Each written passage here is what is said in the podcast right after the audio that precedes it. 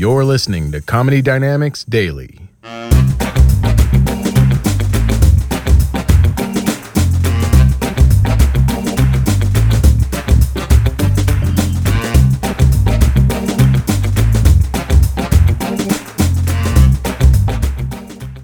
But Indian parents, they're, um, I know there's a lot of Indian parents here too, but you need to know, Indian parents, that you're very good parents, but you're also really shit parents at the exact same time.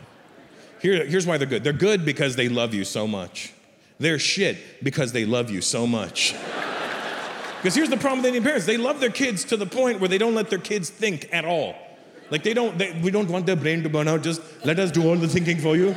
You will make all the decisions. And, and it all stems from, we all keep, we're, we're missing a generation. You realize that. There is a generation missing from somewhere because our parents lived for their parents and they were, our parents are trying to make us live for them. And then I guess we'll pass it down and make our kids live for us. And who the fuck is living for themselves anymore? But that's what they do. They overpower you with the, you know, son, just do what I tell you to do, okay? Trust me on this. Don't do that. Go here. Don't go there. Talk to these people. Don't talk to those people. And then if I, I'm not the kind of guy that could ever just take information like that. I always question everything. So I'm like, if you want to, you want to see an Indian parent fall apart, question them. Holy shit, they have no clue what to do. But they're like, son, I don't want you going to that club tonight. I go, why not?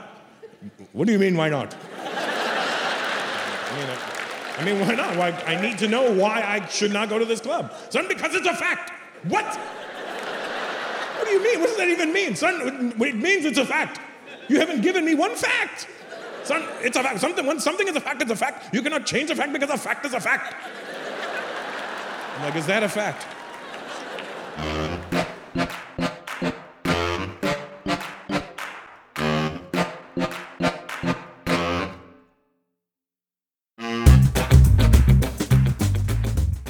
Comedy Dynamics Daily is an Cast original and produced by Brian Volk-Weiss, Richard Myrick, and me, Brian Adams. Thank you for listening.